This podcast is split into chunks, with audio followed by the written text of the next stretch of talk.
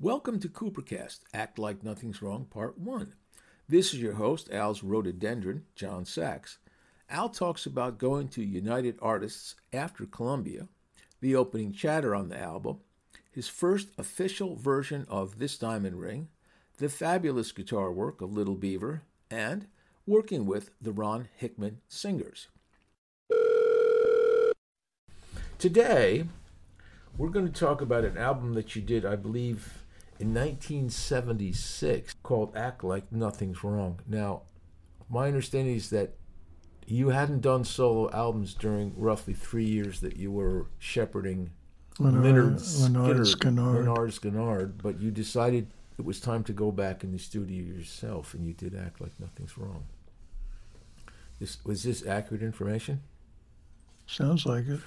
and uh, but now you're not with Columbia anymore. Now That it's was on United Artists, United Artists. and it was the only one on United Artists Huh. because something was wrong. Something was wrong. I see. but I said, act like nothing's wrong. And they didn't seem to get it. All right. No, they got it when it didn't sell. Okay.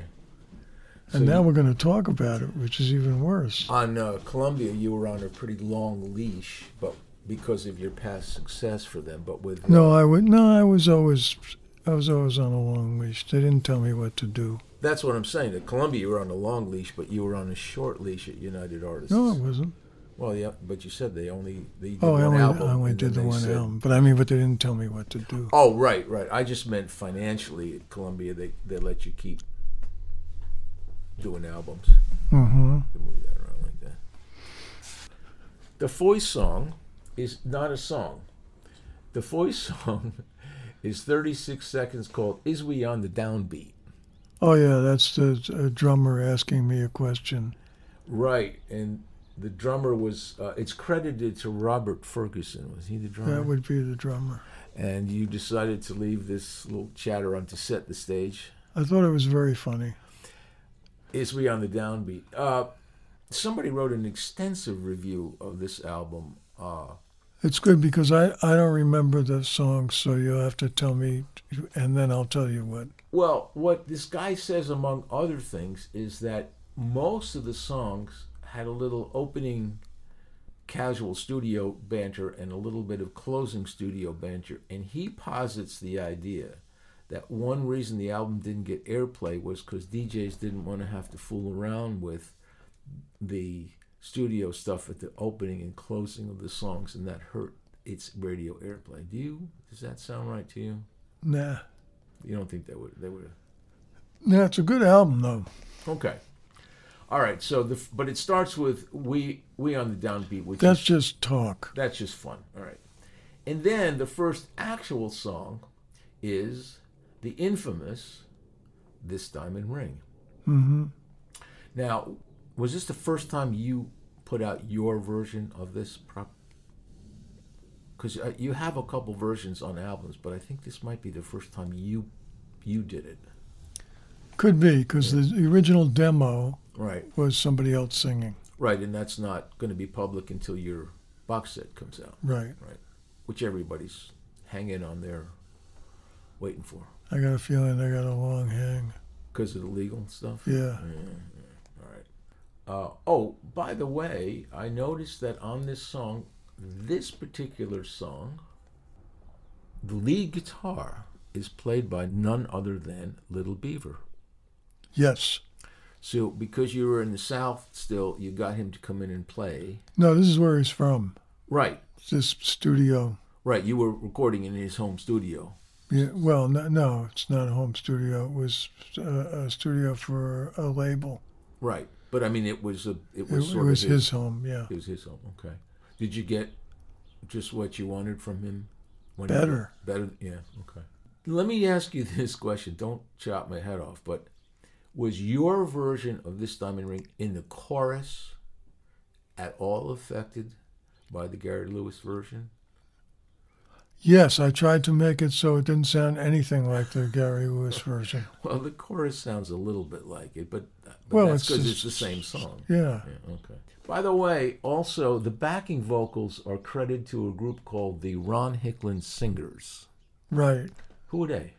They were uh, studio guys from L.A. Oh, they were L.A. You added them f- later in L.A.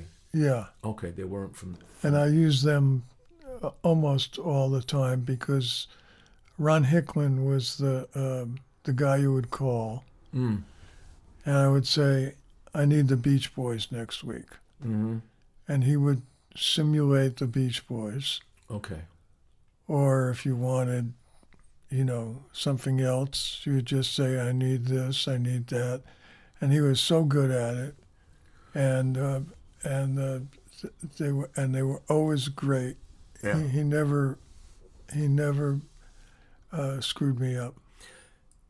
He would get male and or female, whatever. Yeah, yeah. Okay. And he was a he was a very funny guy. He had a good sense of humor. Yeah. Did, did he? He came to the gigs. Huh? He he was there himself. Yes, Right. He just didn't send bodies over. Yeah. right. But he but he um, we laughed a lot. Oh, that's good.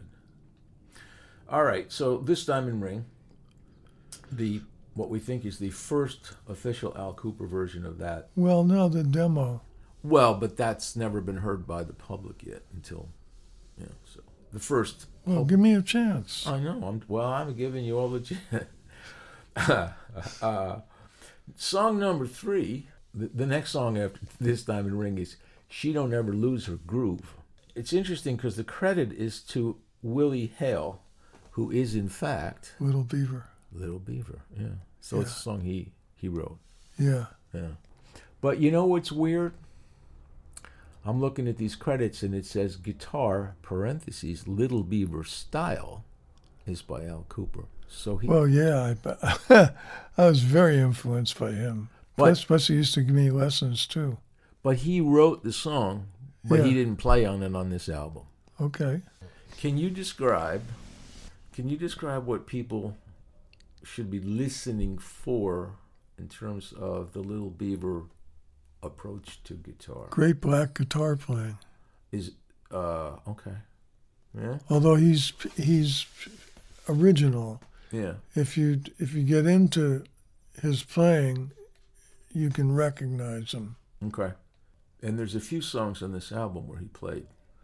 Well, I I, I, I lived in Atlanta, Yeah. so it wasn't a big deal to go to Florida. Right.